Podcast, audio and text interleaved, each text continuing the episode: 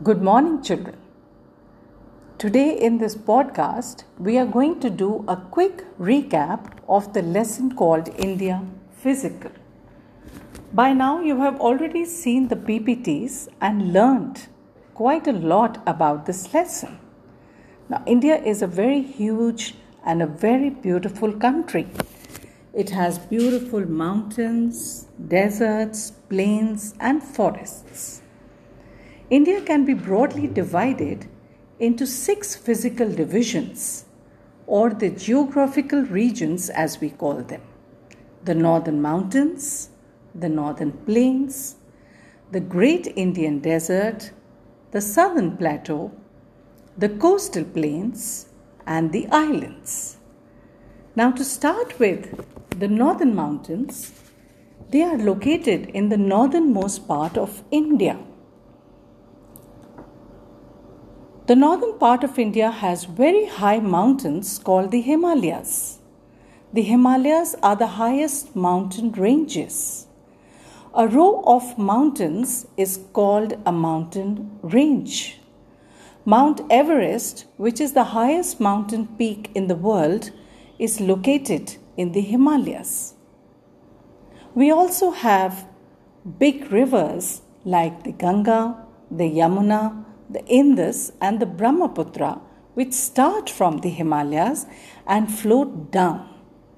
Now, this area is very cold and is covered with snow throughout the year.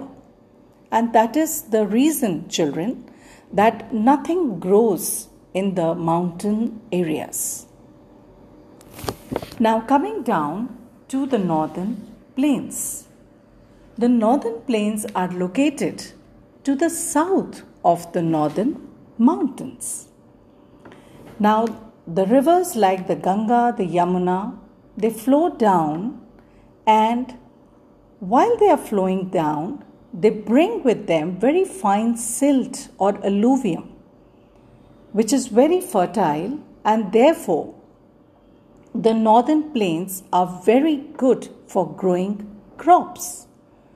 The northern plains are very, very thickly populated also, and many cities are located along the banks of the rivers that flow through this region. Now, the desert region in India is located in the northwestern part of India. It is also called the Great Indian Desert or the Thar Desert. This area is generally sandy, dry, and has very less or little rainfall and very little vegetation also. Because there is no rainfall here, children, therefore, we do not find a lot of trees or plants in this region. The only kind of plants we see are like the cactus, the kikar, the babool, which require very less water to grow. Camel is the chief means of transport in this area. The desert remains hot throughout the day and becomes cold at night. Now, coming down to the southern plateau, southern part of India forms a peninsula. Now, a peninsula, children, is a piece of land which is surrounded by water on three sides. It has the Arabian Sea on the west, the Bay of Bengal in the east, and the Indian Ocean in the south.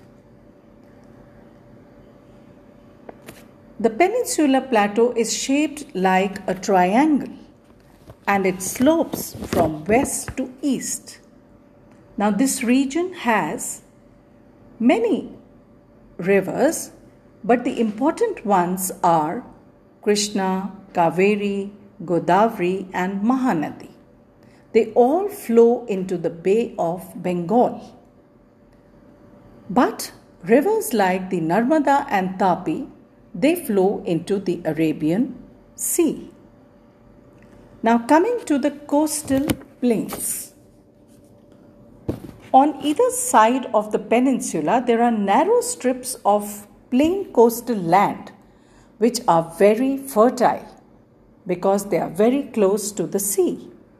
Now, these are called the western coastal plains and the eastern coastal plains. The eastern coastal plain, children, is broader than the western coastal plain. When you are seeing a map of India, see it carefully and you will notice that the eastern coastal line is broader than the western coastal line. This region also has many minerals.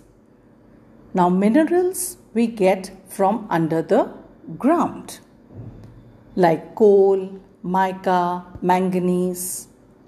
The climate here is moderate. That means it is neither very hot and neither very cold. The last landform which we are going to be discussing are the islands. India has two group of islands. One in the Arabian Sea and the other in the Bay of Bengal. The Andaman and Nicobar Islands are found in the Bay of Bengal and in the Arabian Sea we have the Lakshadweep Islands. I'm sure children by now you know that a piece of land which is surrounded by water on all the sides is called an island. And with this, we come to the end of this lesson. I'm sure, children, you enjoyed listening to this podcast. And also, do remember to read the lesson again carefully so that you have a better understanding of the lesson. Thank you.